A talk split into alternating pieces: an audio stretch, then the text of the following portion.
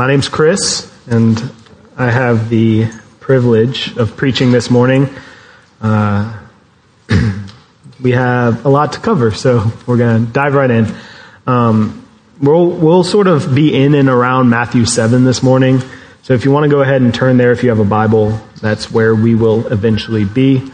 Um, before starting the sermon itself, I want to give an update. So a couple weeks ago, the last Sunday of Advent, my wife Melissa and I stood right there. We lit a candle and we uh, told y'all how we had been working toward becoming certified foster parents. And um, at that point, we had turned in all the stuff we needed to turn in. We uh, uh, were told like we could be certified at any point once they process everything. Um, the next day, that Monday, we got an email around 2:30 saying, "Hey, you're certified foster parents." And we're like, "Cool, that's awesome." Um, about two hours later, they were like, "Hey, here's a kid." Um, and so, since that point, since that Monday, the day after we gave that update, uh, we have had a two-year-old roommate um, living with us, and um, it's been a whirlwind, and it's been crazy and awesome, and all the things. Um, toward the beginning of our journey, um, and if you came to any of the the monthly men's gatherings uh, around that time, maybe in August or so. Uh, you heard me talk about this, but I was I was very much like pumping the brakes, trying to slow down on fostering. Melissa was gung ho, full full steam ahead. She was ready, um, and in in those moments, the Lord brought to me this verse that I'm about to read, um, just to sort of help comfort me and show me that it's not my job to control everything and to make everything, uh, make sure everything works out, um, and to have all the answers even up front before I can say yes to something. That verse is in Deuteronomy 31. Um, it's when Joshua is taking over for Moses, um, about to lead the Israelites into the promised land. Um, it says, It is the Lord who goes before you. He will be with you. He will not leave you or forsake you. Do not fear or be dismayed. And when I read that in those moments of doubt and just worry about uncertainty and unknowns, um, it hit me very hard to the point where I wrote it on this little note card and it's been hanging in my office ever since, just as a daily reminder that the Lord is working things well in advance uh, for us. So, back to that phone call we got. Um, we got placed with a little boy, and he's awesome. And immediately people started offering things. Um, we had gift cards and gifts and things from the shower that the church threw us. Um, people gave us cash. They uh, offered to buy us meals or cook for us. Um, they bought clothes. They bought gifts so he could have a Christmas. Um, it's to the point where it's been nearly a month and we've had to spend very little of our own money to get started. And that is how the Lord did this. He, he had y'all. He worked through y'all to uh, provide those good things. Um, to answer those prayers and those unknowns. Um, so I want to thank y'all. I want to brag on Jesus because of how he works through y'all. Um, it's been incredible to watch this church body rise up and our family and friends rise up and to sort of meet our obedience step uh, with their own to say, hey, we're with you in this. So thank you so much. so, to the sermon. Um, Matthew 7. You may be familiar with the verses I'm about to read. Um, throughout my 13 years of knowing and following Jesus, I'll swap these. Um, God has used this parable that Jesus tells to push me to re examine my own beliefs and humble me when my thinking about Him has strayed away uh, from the reality of what Jesus revealed to be true about God and the world. So we're going to read this parable up front, and then um, we're going to like circle around to it at the end of the sermon as well. Um, so Matthew 7, starting in verse 24, it says, Everyone then who hears these words of mine and does them will be like a wise man who built his house on the rock. The rain fell and the floods came, and the winds blew and beat on that house, but it did not fall because it had been founded on the rock. And everyone who hears these words of mine and does not do them will be like a foolish man who built his house on the sand. The rain fell, the floods came, and the winds blew and beat against that house, and it fell, and great was the fall of it. So these are the words of Jesus, our Savior. Um, the same Jesus who, during every uh, Advent and Chris- Christmas season, we celebrate in a very unique way by focusing intently on the fact that um, he was born human. Our God was born human. Um, this is called the incarnation. Um, incarnation refers to the fact that Jesus, eternally existing and fully uh, divine, came into this world fully human. He wears the same flesh as you and me. So, to explore the wide range of, of practical implications of the incarnation, I want to just read some scripture. Um, there's so much to talk about with this one topic, and it's not what the sermon's about, but it sort of sets us up. So instead of just talking about it, I want to just read some scripture. Um, so here are my um, my some of my favorite verses having to do with the humanity of Jesus. so starting in John one, verse one, in the beginning was the Word, and the Word was with God, and the Word was God. He was in the beginning with God. All things were made through him, and without him was not anything made that was made. In him was life, and the life was the light of men.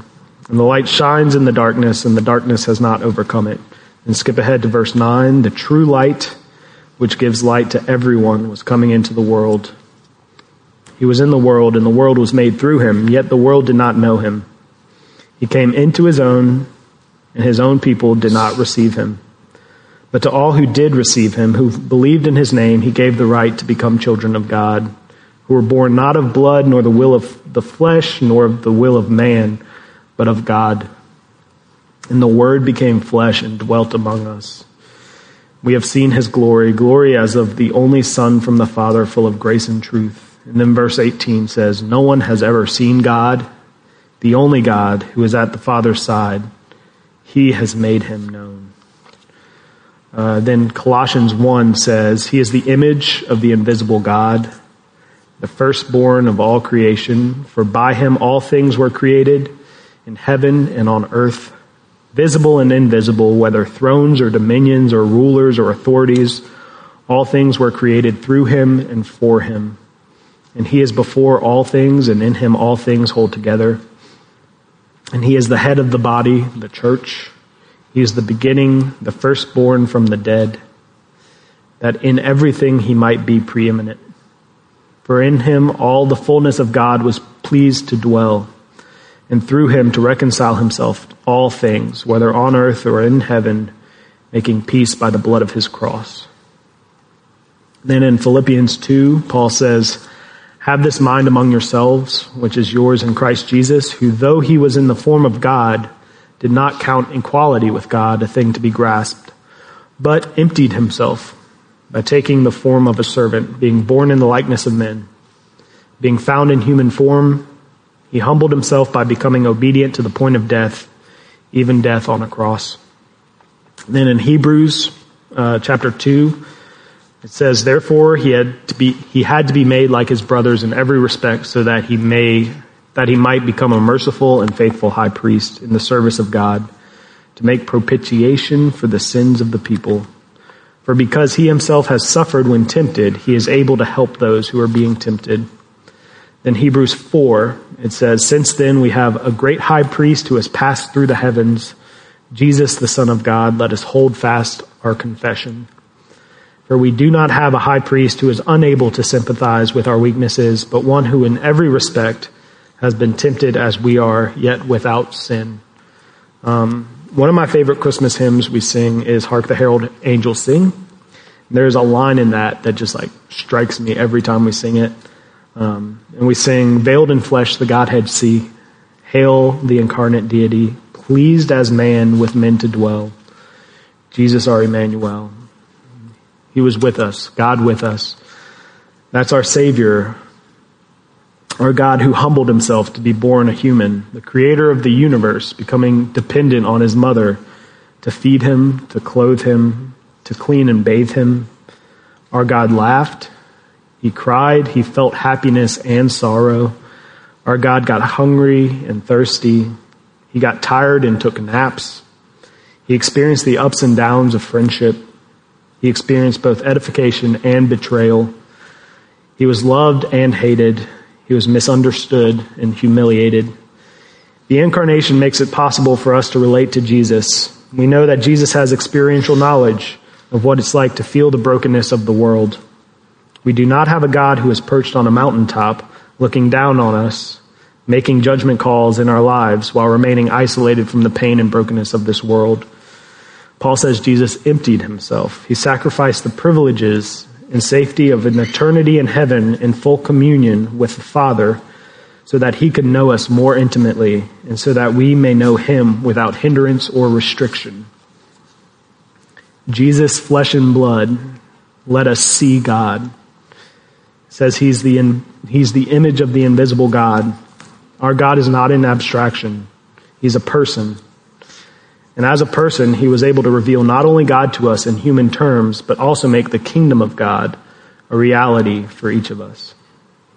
So we're going to just sort of go through Matthew for a bit, um, touching on reading some of it, talking about some of it, and uh, that's going to be the rest of the sermon. Easy, right?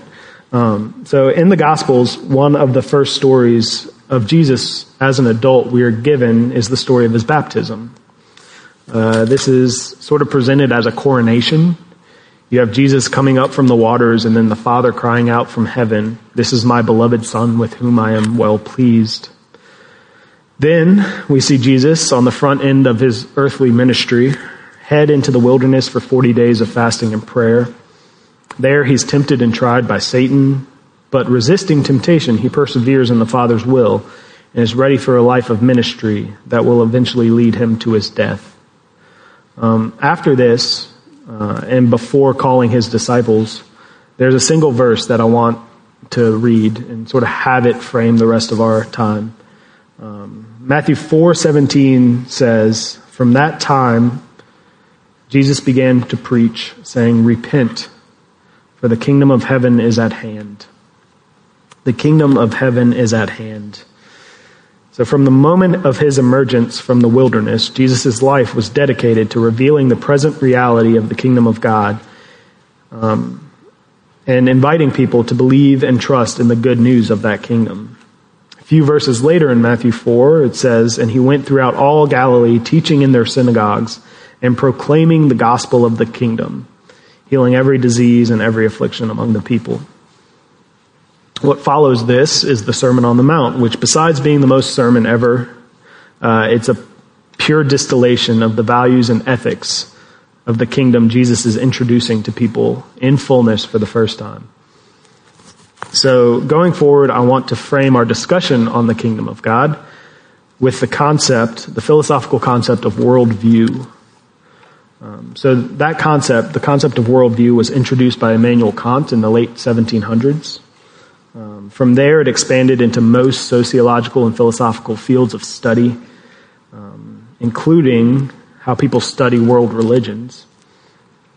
Uh, Christian anthropologist Charles, Charles Kraft defines worldview as the culturally structured set of assumptions underlying how a people perceive and respond to reality.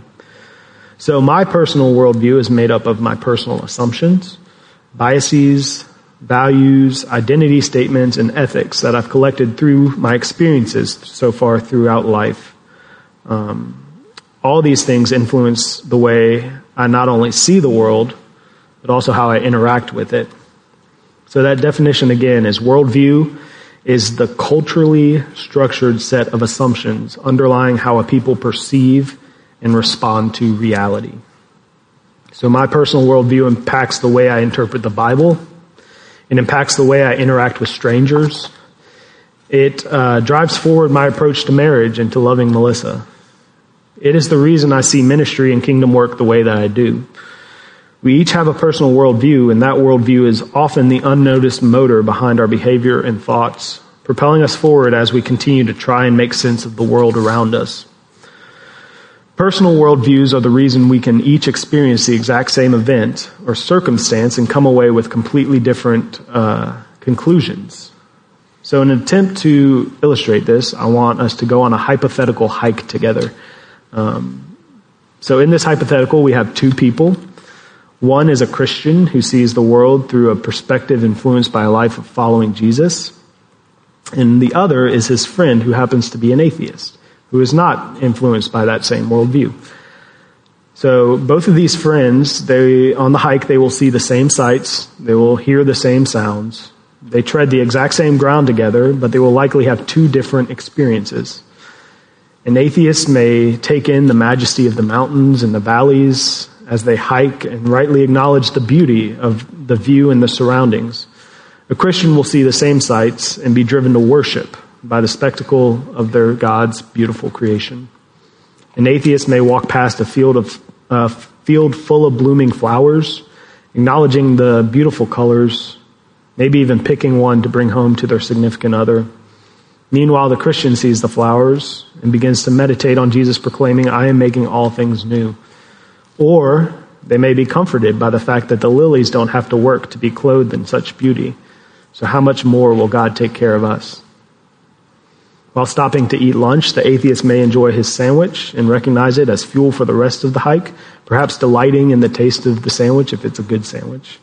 Um, that the Christian would pause before eating and thank God, knowing his lunch is evidence of the providence of the Father. When recapping their hike to friends, the atheist will recap mileage, the specific trails, and the things he saw.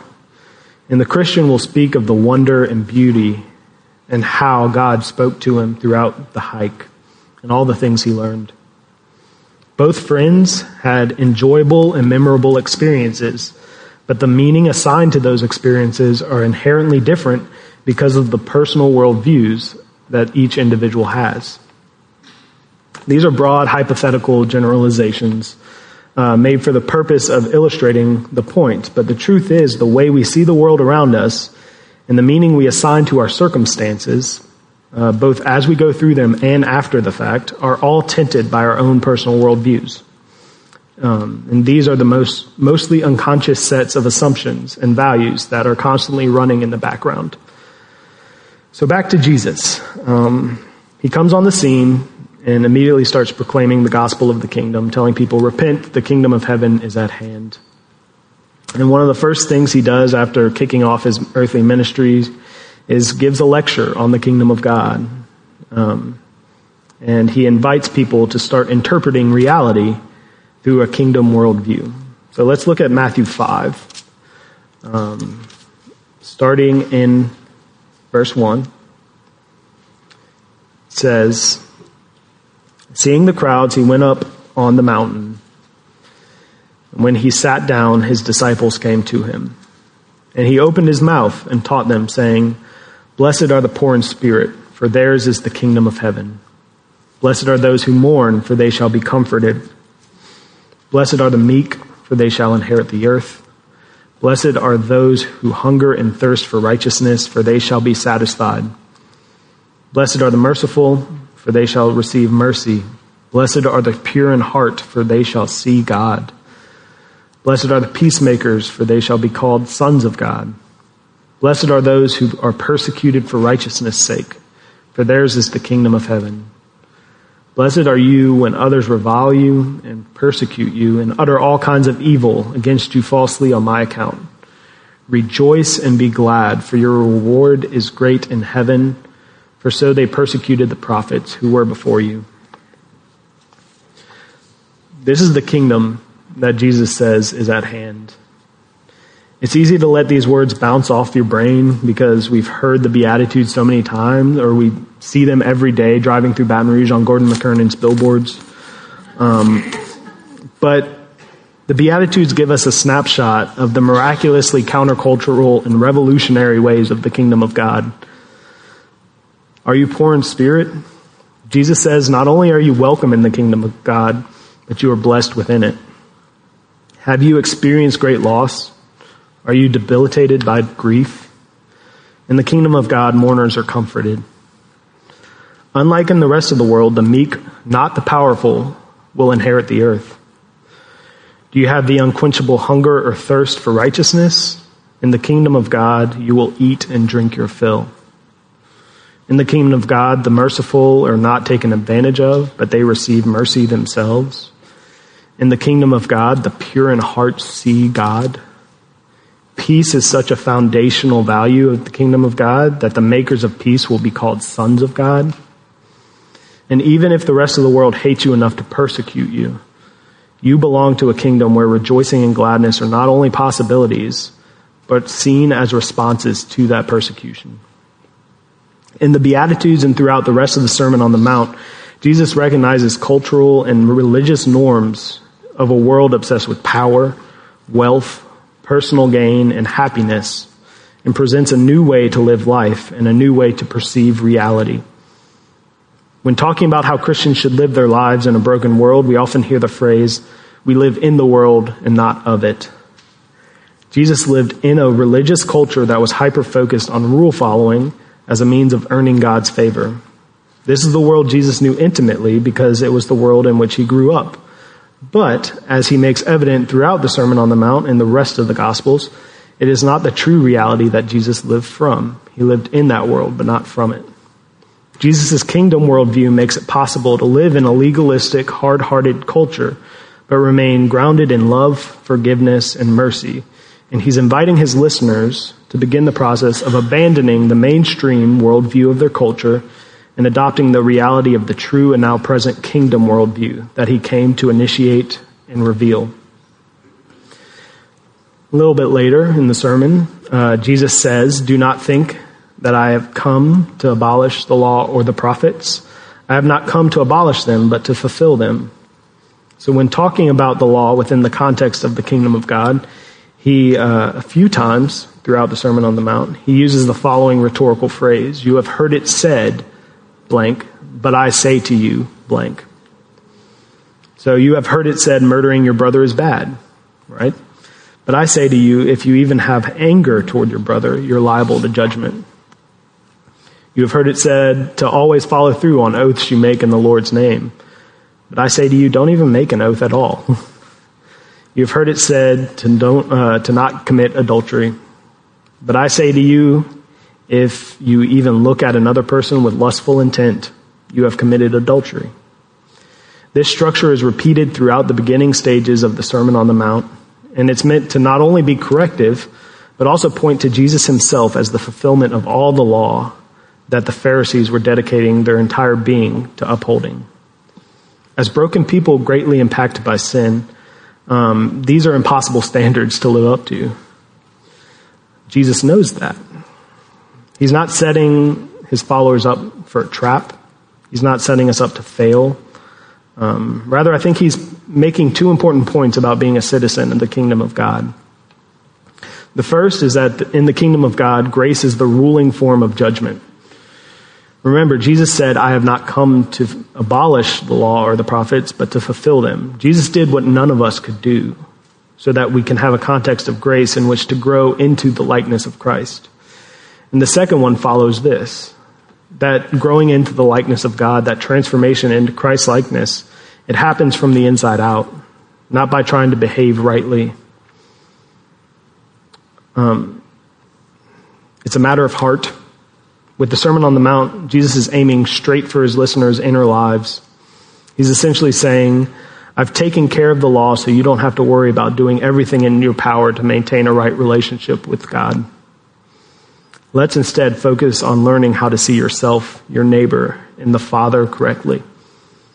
If you've ever tried to train for something, whether a race or weightlifting, um, any sort of sport, even studying for a test, you know that you can't start with the longest distance or the heaviest weight.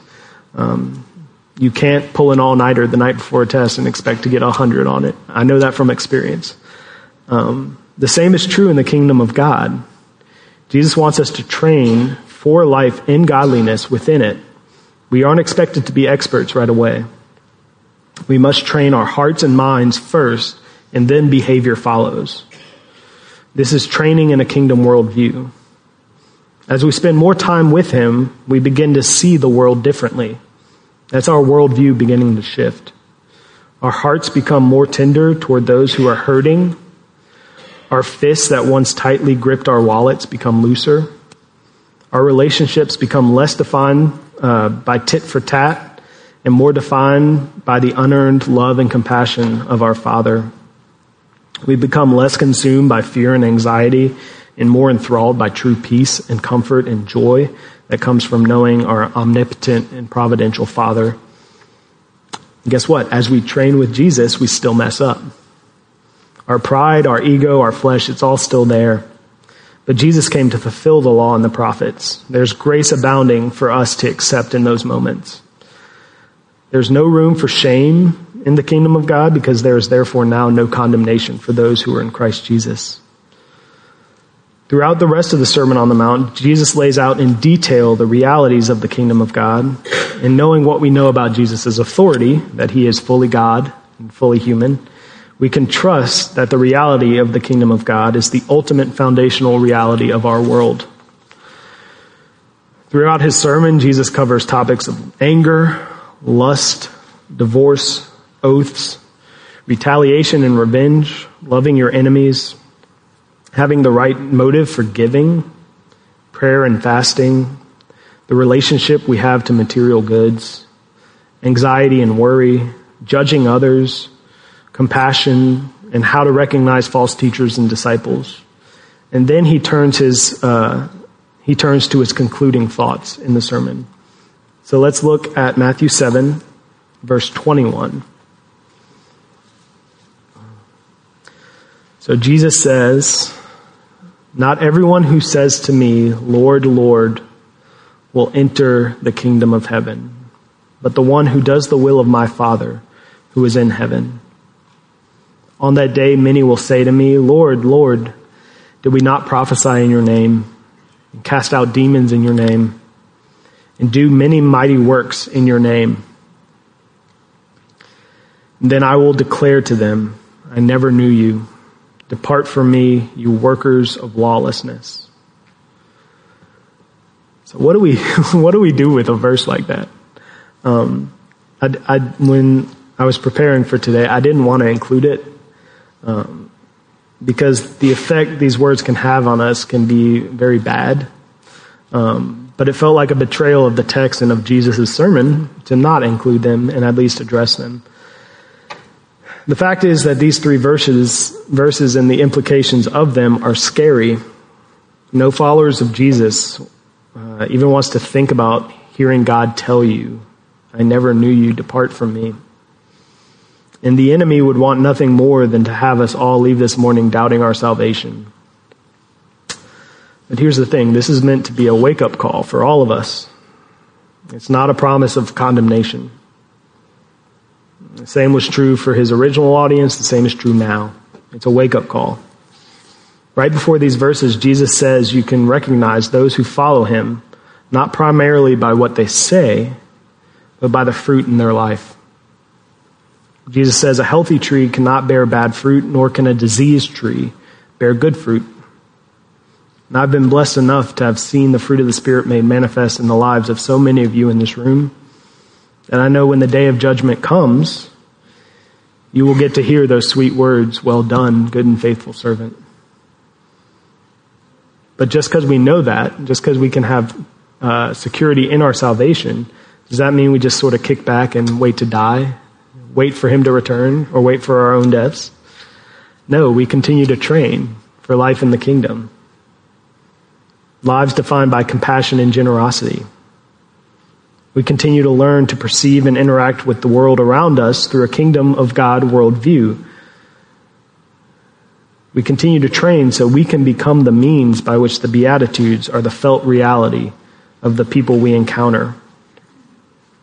Jesus is training us to become those who include the poor in spirit.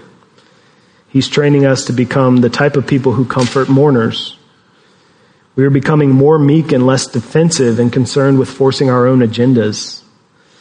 As we train with Jesus, he creates within us a hunger and thirst for righteousness, and then he leads us down paths of righteousness to find satisfaction. We are becoming more merciful and pure in heart, all while still living in a world that's built around people getting what they deserve. We are letting Jesus transform us into people who devote themselves to making peace. And that's a peace that's not only the absence of trouble, but holistic goodness in a fractured and hurting world. As our kingdom worldview becomes more defined, Jesus is helping us see that even in persecution and relational strife, it's not our job to muster up enough strength to persevere. But God has already put a spirit of perseverance within each of us and is showing us how to have joy even in the hardest and most trying of circumstances. The kingdom of God is the ultimate reality. It's the underlying foundational truth out of which God operates.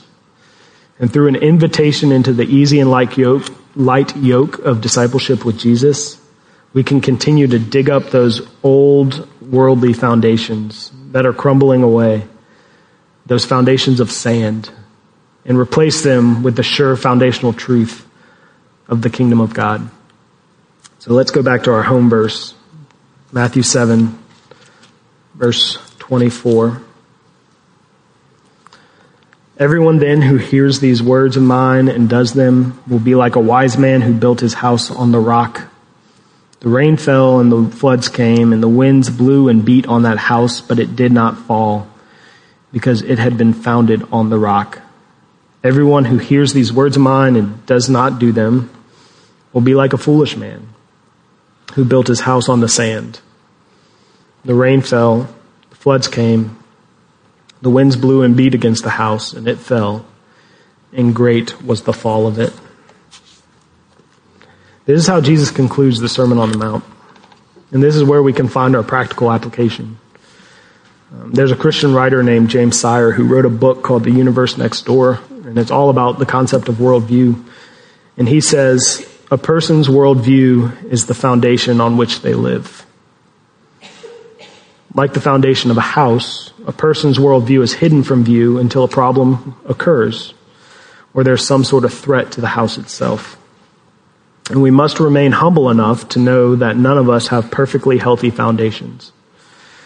Not one of us is ever uh, completely right all the time. None of us have arrived. Jesus is in process with each of us at all times on this side of the grave. He's leading some of us to fill in the cracks of our foundation to shore it up for the next storm. And guess what? That storm will likely do some damage to your house and expose some new cracks that you didn't know were there. Then he'll lead you to fill those in for the next storm. Um, and for some of us, he's leading us to completely deconstruct the house, uh, so we can, so he can help us lay a completely new foundation, a foundation that's unshakable and sure, because it's rooted in the ultimate truth of the kingdom of God.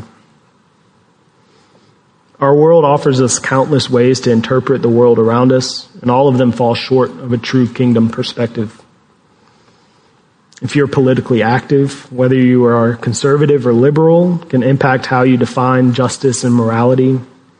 Who you voted for can easily become an identity statement. What generation you were born in has tremendous impact over how you ascribe meaning to both good and bad. When you were raised and where you were raised significantly impacts your value system. What news network you interact with will influence your outlook on the state of the world and possibly even the state of the church. What denomination you belong to, or even what church you attend within that denomination, will communicate different things about the realities of the world and of God. The authors we read, the podcasts we listen to, the influencers we follow on Instagram, the Facebook comment sections we participate in, the TV shows and the movies we watch, everything we consume and experience in this world shapes our personal worldview without us knowing. And all those things have the potential of being wrong. Even me standing up here preaching this morning, I have the potential of saying all the wrong stuff because I've been wrong many times before and I will continue to be wrong. Um, so we must be diligent we must be diligent to not let reality be defined by anything other than the kingdom of God as revealed by Jesus. I'll say that again because it's important. We cannot let reality be defined by anything other than the kingdom of God as revealed by Jesus. This takes humility. It takes fighting back on the assumptions that we're right just because we found other people that agree with us or because it's just what makes sense, or because it's just what I've always believed. Our Savior, born of flesh and blood, wants us to be transformed into his image. And this is not some abstraction. We can know what Jesus would do and how he would behave in certain uh, situations because we have a record of his activity, and he is still alive today, being continuously revealed to each of us through the activity of his Spirit. Jesus was so firmly rooted in his functional worldview of the kingdom of God rooted in the ultimate reality of heaven and earth, that no matter the temptation, he was obedient even to the point of death on a cross. For us to continue to let Jesus disciple us in the way of his kingdom, we must remain humble enough to sit at his feet, say, Search me, O God, know my heart, try me and know my thoughts, see if there be any grievous way within me, and lead me in the way everlasting.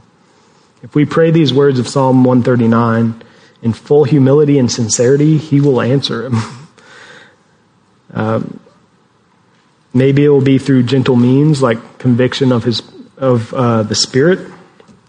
Maybe he'll respond by sending a godly friend you love to have a hard conversation with you.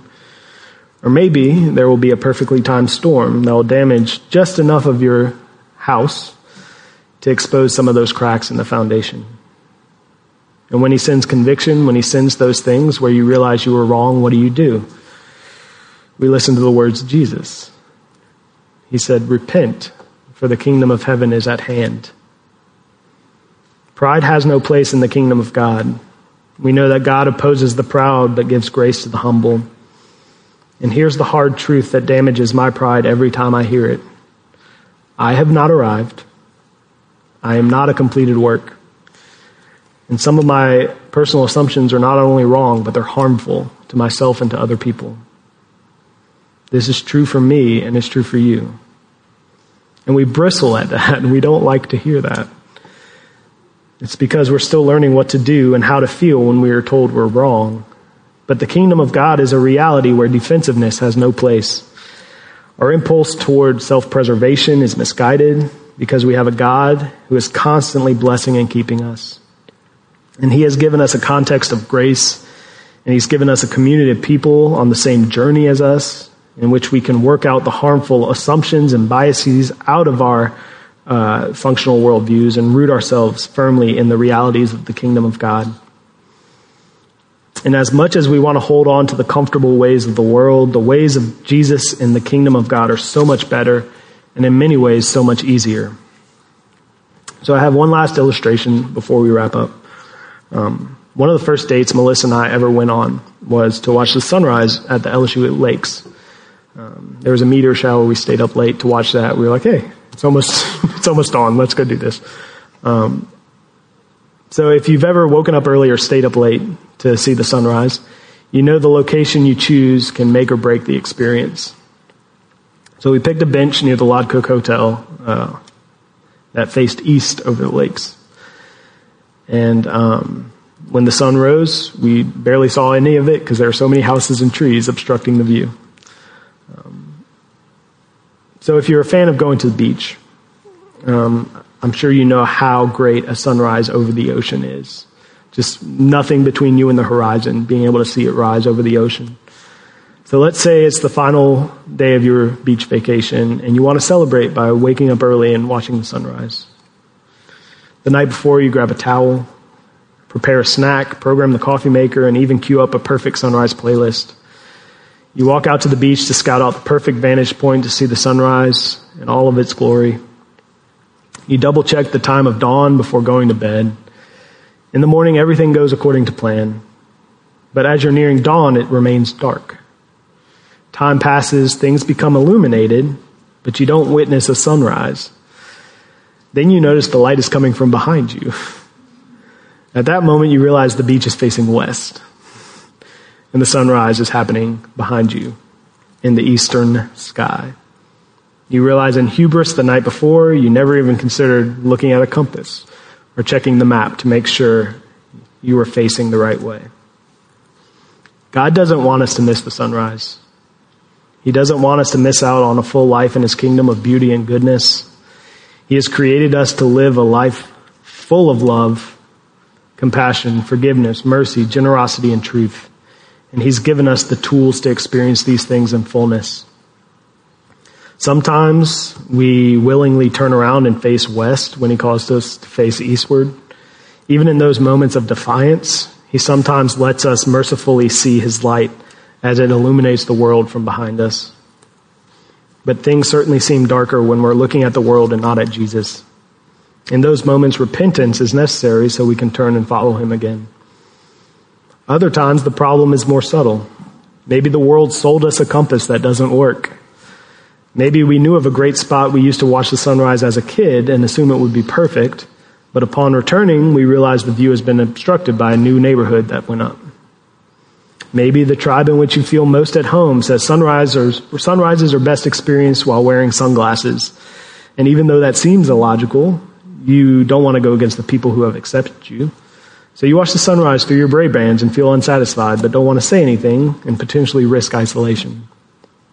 All of our foundations have cracks in them because we're finite and broken people living in a finite and broken world. Unless we are turning to Jesus to help us define our reality, our worldly assumptions will be the hand that's upon the steering wheel of our lives. And we want Jesus to take the wheel, as a wise sage once wrote in a country song. Um, we need to be constantly humbling ourselves and asking the Spirit to reveal the unhealthy and harmful assumptions we each have that are impacting the way we behave. We can practice spirit led self awareness by prayerfully asking exposing questions. Questions like What are the things that bring me the most anxiety? Where do I find the most fulfillment in life? Where do I find the most comfort? What makes me irrationally angry? Who are the people I have the hardest time loving and why? Are there any people or groups that I have trouble seeing as being created in the image of God? What major things in my life am I not praying about? We cannot let poorly informed assumptions about the world remain in our lives. And these are all questions we can ask to help expose the ways we are not living with a kingdom worldview. In the Divine Conspiracy, Dallas Willard uh, said, Jesus' good news about the kingdom can be an effective guide for our lives only if we share his view of the world in which we live.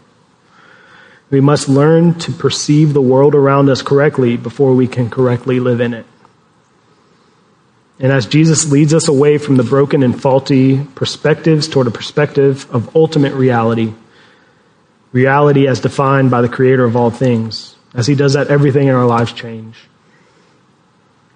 Our friendships change, our marriages change, the way we parent and discipline our children, our relationships with family, how we make both big and small decisions, where we decide to live, where our kids will go to school, how we relate to money and all manners of uh, financial stewardship and generosity, our views on thankfulness, forgiveness, and retaliation.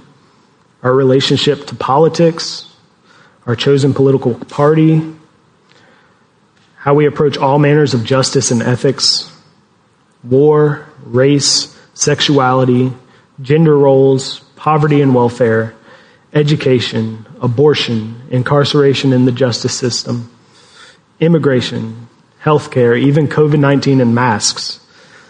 Jesus wants to impact the way we perceive and interpret literally everything in and around us so we can be aligned with the true reality of the kingdom. And as I went through that list, there were probably a few things I mentioned you have passionate beliefs about.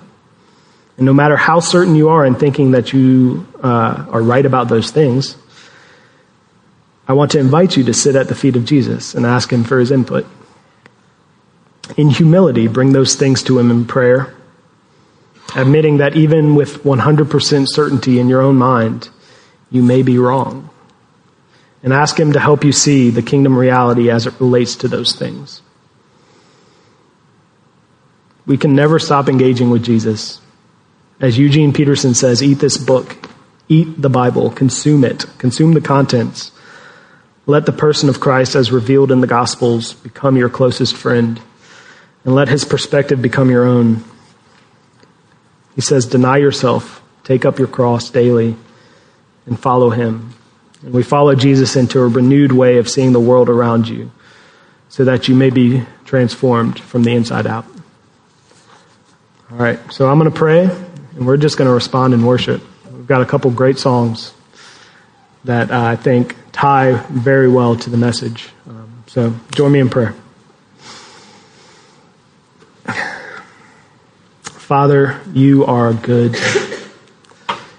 Um, Lord, we have trouble seeing you sometimes. We have trouble hearing your voice. Our brains are not um, capable of fully experiencing the infinite, Lord. We have natural limitations, but Lord, we, we know you are there. We know that you are listening. And we know that your ways are better than ours. They're so much better, so much greater.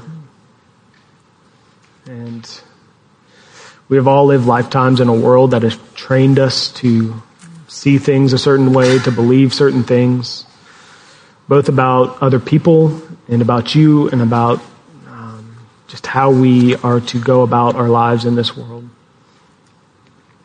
And God, I just pray that you soften our hearts toward the true reality.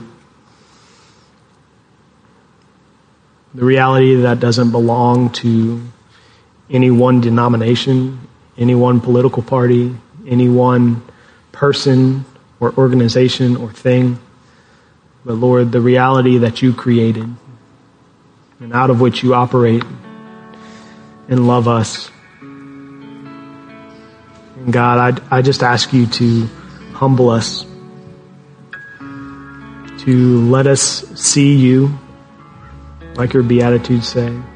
Give us pure hearts so we may know you and follow you. God, we love you. Everything in this book, everything we talk about on Sundays, everything we talk about in community groups is just so much better than we can even imagine. So much more than we've even experienced up to this point. We are constantly learning to uh, go to new depths with you. So, God, let today be another day where uh, we take one more step down the paths of righteousness you're leading us down. God, thank you. We pray all this in the name of your Son, Jesus Christ.